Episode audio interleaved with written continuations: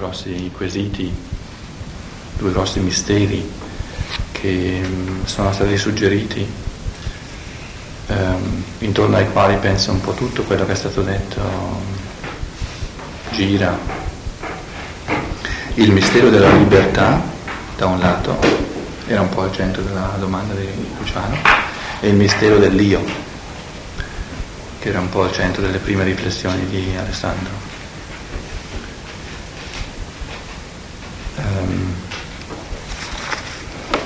Visto che questa mattina siamo in tono molto meditativo, almeno fino adesso, um, potre, potremmo, se lo vogliamo, per esempio um, ascoltarci a vicenda, scambiarci un pochino um, o chiedere a ciascuno, possibilmente a ciascuno che, che lo faccia il più possibile, di articolare cosa vuol dire essere liberi, cosa vuol dire secondo me essere libero. E poi, cosa che richiede, richiederebbe molto più coraggio, e lì lo facciamo soltanto se lo vogliamo fare e soltanto chi lo vuol fare, rispondere alla domanda chi sono io. Dove rispondendo a questa domanda chi ascolta eh, non, non ha la possibilità di generalizzare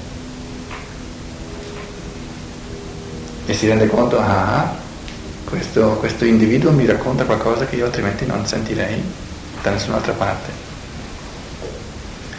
Quindi sarebbe lo sforzo di, e anche il coraggio interiore eh, di chiarire a se stessi e agli altri chi sono io in quanto non nessun altro. Penso che interiormente avvertite subito che è un esercizio forse mai fatto, eppure è fondamentale.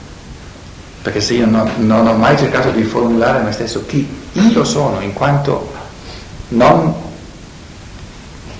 alcun altro, non so chi sono io. Saprò magari ciò che gli altri si aspettano da me, ciò che la norma si aspetta da me, saprò il comportamento generale, eccetera, ma chi sono io?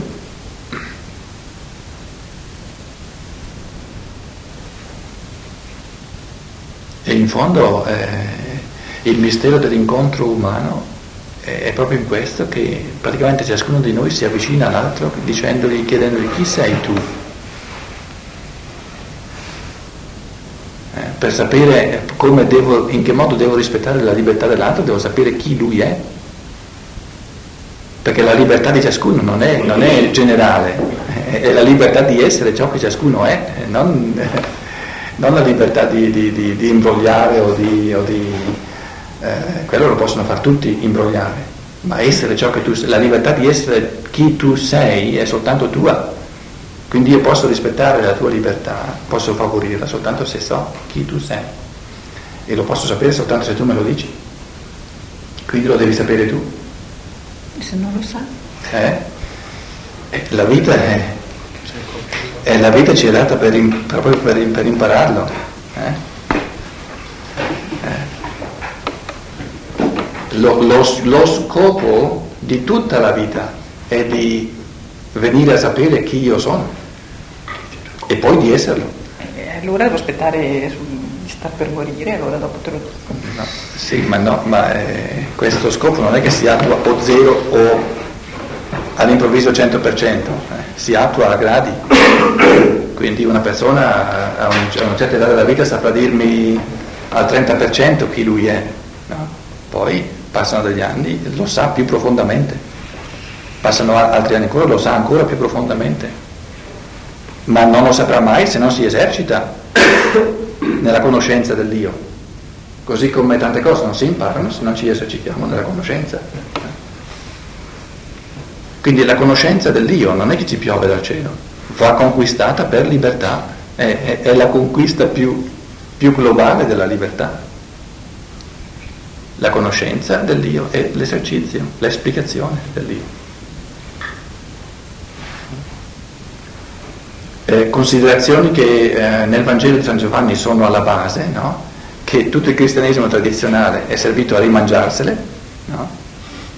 perché questo spicco dell'io naturalmente è molto scomodo, è molto più difficile da gestire che non le norme eh, morali che valgono per tutti. E quindi in un certo senso ci troviamo veramente all'inizio. La scienza dello spirito ci dice che ci troviamo all'inizio della, della conoscenza, della forza, della realtà dell'io. Ed è questo il compito dell'anima cosciente. Di, di, di, di eh, approfondire prima di tutto conoscitivamente la realtà sacra dell'io, per poi no, tradurla, cioè farla fiorire in opere, in, eh, in espressioni, in, ehm, in tutto ciò che noi esprimiamo nel nostro essere. Però penso che sarete d'accordo con me che se, se una persona non arriva mai in qualche modo a, a, a sapere chi lui è, come fa a trovare un significato della vita? Beh, un significato generale della vita non basta a nessuno di noi, perché nessuno di noi è venuto al mondo per essere una, una generalità. A me non basta il significato della, che ha la vita di un altro. Eh, io cerco il significato della mia vita, cioè cerco il significato del mio io, cioè in altre parole cerco il contenuto del mio io. E non sarò eh, appagato in questo mio desiderio, in questo mio bisogno fondamentale di essere me stesso, finché non trovo il mio io. E lo devo trovare conoscitivamente, naturalmente, prima di tutto, per poi esprimerlo eh, operativamente. D'altra parte penso che eh, mentre mi sentite dire queste parole avvertite dentro di voi che siamo veramente all'inizio. Siamo veramente all'inizio.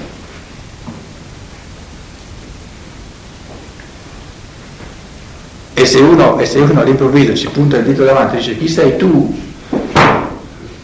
ci troviamo di fronte a una domanda alla quale non abbiamo mai risposto. Perché se io dico sono un essere umano, grazie, lo sono tutti, ho chiesto chi sei tu. Forse non l'abbiamo mai voluto rispondere. Perché la, la libertà è la cosa più scomoda che esista.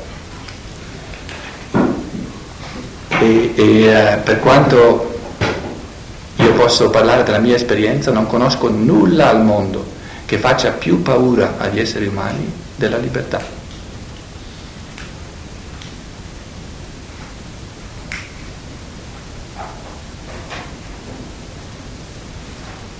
Ed è allo stesso tempo l'oggetto del più profondo desiderio, eh? psicologicamente lo sappiamo che è così, che ciò che è l'oggetto del più profondo desiderio è allo stesso tempo l'oggetto della più profonda paura perché ciò che è l'oggetto del più profondo desiderio provoca al massimo tutte le mie forze a esprimersi per raggiungere questo massimo bene. E questa provocazione a esprimere tutte le mie capacità è, è, è ciò che, che, che di più scomodo esiste, quindi ne ho al contempo paura.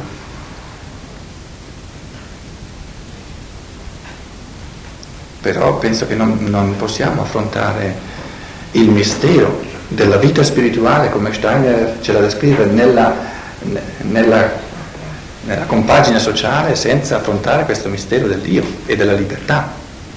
Sono due, sono, sono due sono, sono i due lati di una medaglia. Il Luciano lo esprimiamo maggiormente dal lato della libertà, il Alessandro maggiormente dal lato dell'io, ma è, sono due lati di una medaglia. Ecco, allora non so, io trovo qui persone veramente eh, che potrebbero, penso, essere in grado di avere questo coraggio. No, non lo si può fare magari con 100 persone, non lo si può fare con persone che non hanno nessun presupposto. Eh, abbiamo alle spalle un paio di giorni in cui abbiamo lavorato insieme. Se siete d'accordo, se siamo d'accordo, potete naturalmente esprimervi su questo. Potremmo affrontare prima un pochino più guardinghi se volete la domanda cosa vuol dire essere liberi. No? Perché eh, ehm, dicendo, rispondendo alla domanda cosa vuol dire essere libero, affrontiamo il lato universale dell'io, perché l'io ha un lato universale e un lato assolutamente individuale. Il lato universale dell'io è la libertà e quella è universale, cioè è la stessa per tutti. Non ci sono due modi diversi di essere liberi per l'essere umano. Il lato assolutamente individuale di questo mistero è l'io, il mistero dell'io, dove nessuno è paragonabile con un altro. E grandi, eh, molti dei grandi problemi, anche delle sofferenze che noi portiamo dentro di noi, provengono dal paragone. Il mistero dell'invidia è un mistero di paragone. E significa non aver capito che un individuo non è paragonabile con un altro individuo, quindi non esistono individui migliori o individui peggiori, non, è, non esiste. Eh. Invidiare significa non aver ancora colto la sfera del, o il livello dell'individualità, significa paragonare quindi sentirsi migliore o inferiore o paragonare, ehm, paragonare, un essere umano con un altro è altrettanto intelligente quanto paragonare una mucca con una matita. Eh? Provate a, farvi, a, fare questo paragone. Eh? Sono due cose del tutto incommensurabili, una matita e una mucca. Eh? Altrettanto incommensurabili sono due individui umani. Per cui non aspetta Ognuno, sì, tu hai detto dicendo ognuno una specie a sé, questo è il, il modo filosofico di dire la stessa, la stessa, cosa, che proviene soprattutto dalla scolastica, dalla filosofia scolastica, atomistica, che ogni essere umano è una specie a sé. Io non posso paragonare una specie a un'altra, capite? Non posso paragonare i leoni con i gatti. Hanno in comune solo il fatto di essere animali, quindi hanno in comune il genere, ma non la specie perché un gatto è un gatto e un leone è un leone. Quindi tizio e tizio, sempronio e sempronio non li posso paragonare insieme, non ho, non ho un termine di paragone. Quale sarebbe il termine di paragone? Sarebbe il fatto di essere uomini tutti e due, che è la cosa più generale e quindi in, in un certo senso più vuota di contenuto che c'è. Perché quando io ho detto di una persona che è un essere umano, cosa ho detto? Niente. come contenuto non ho, non ho, ancora detto niente, ho soltanto negato che è un animale, che è una pianta, che è, no, che è una pietra. Quindi, no, ma come contenuto suo non ho ancora detto niente. Allora, cosa pensate di, di questa duplice proposta di approfondire un pochino insieme il mistero della libertà, dove, dove lì rischiamo di meno? E poi di, di, Se di... ci fai questi scherzetti non ti chiamiamo. Vedete, vedete che, che, belle espressioni, che belle sono dell'individualità, lo parla a nome di tutti naturalmente. In nome di di tutti gli astrali. Eh, il tuo, il tuo per me va invece perché a un certo punto si tratta proprio di trasferire i concetti astratti nel concreto. No, e qui la concretezza, ogni persona rappresenta la concretezza, come affronta, come sente, come è capace poi, eh, levando i veli del, della ipocrisia o più o meno, o di ipocrisia culturale tante volte che è più appariscente, insomma, di affrontare, di entrare nel nucleo delle sostanze. Eh, nella prima, scusa, nella prima domanda io incoraggerei il più persone possibile a parlare, sì, no? cioè, cercare di dire cos'è, la, di cosa significa essere libero. No? Nella seconda non possiamo spingere nessuno a parlare. che si sente o fin dove si sente, questo è chiaro. Fin dove sa. Dove è capace, certo, però fare l'esercizio di, di, di, rendersi conto, di, di, rendersi conto quanto è difficile articolare il proprio essere, eh? Che poi uno, nessuno ci fa, ci fa brutta figura perché ve l'ho già dato per scontato che è difficilissimo, quindi nessuno ci fa brutta figura, ma è una cosa così salutare perché per la prima, cosa, per la prima volta in vita proprio uno va a casa dicendo io non ho mai saputo, no, non so chi sono, chi io sono. E se non lo so io, chi lo deve sapere al mondo?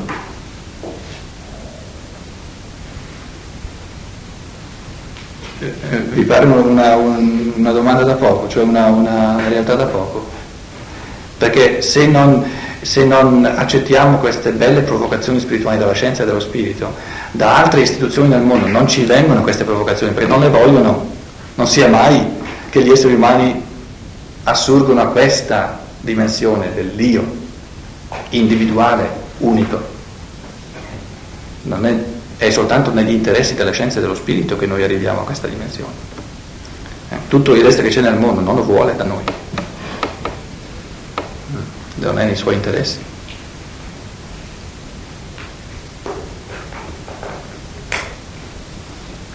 Qualcun altro vuole esprimersi su questa proposta? Luciano si è espresso in favore. Chi è contro? Chi è contro?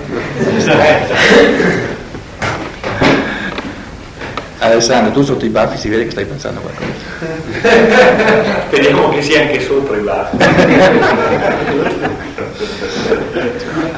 Mentre lo dicevo l'ho pensata. È troppo forte la provocazione. Dio, non è facile Cominciamo dalla libertà. Eh. Cominciamo dalla libertà, vogliamo provarci? E cominciamo dalla libertà. Volevo provare a dire due cose che magari prendiamo. Una, intanto questo problema dell'invidia, volevo ritornare... No, no, no, no, stiamo sui... No, ma anche- sul tema e basta, se no Vabbè, si ma porta vabbè, troppo a che fare comunque loro ritornano. L'altro, noi abbiamo detto che la libertà è questo Vai, pensiero. di moderatori ne abbiamo Sì, vabbè, d'accordo. Comunque accetto questa, accetto questa, accetto questa, richiamo poi se mai ci torniamo. Eh, Scusa, detto- scusa, tra parentesi, c'è tutta una letteratura sul concetto di ressentiment che esprime il tuo di tutta una cultura che si è, che si è stabilita, sono scritti libri su questo, sul, sul, eh, risentimento non rende in italiano e l'invidia di fatti. eh. Vabbè, comunque ritorniamo alla libertà. E abbiamo detto una cosa che penso che tutti convengano, che la, liber- la libertà è proprio questo aspetto di cui abbiamo più paura da una parte e desiderio dall'altra. E trovo che questo già ci potrebbe far riflettere. In fondo la paura eh, dipende dal fatto che normalmente eh, non, si, non si è- non si conosce, non si sperimenta la libertà. E quindi questo è importante che evidentemente la libertà è qualcosa eh, che si conosce solamente nel momento che si sperimenta. E quindi già la paura della libertà ci dice che non siamo liberi. E dall'altra parte abbiamo parlato del desiderio, che quindi vuol dire che c'è un senso di vuoto, di mancanza di qualcosa, che appunto l'esperienza di questa eh, libertà.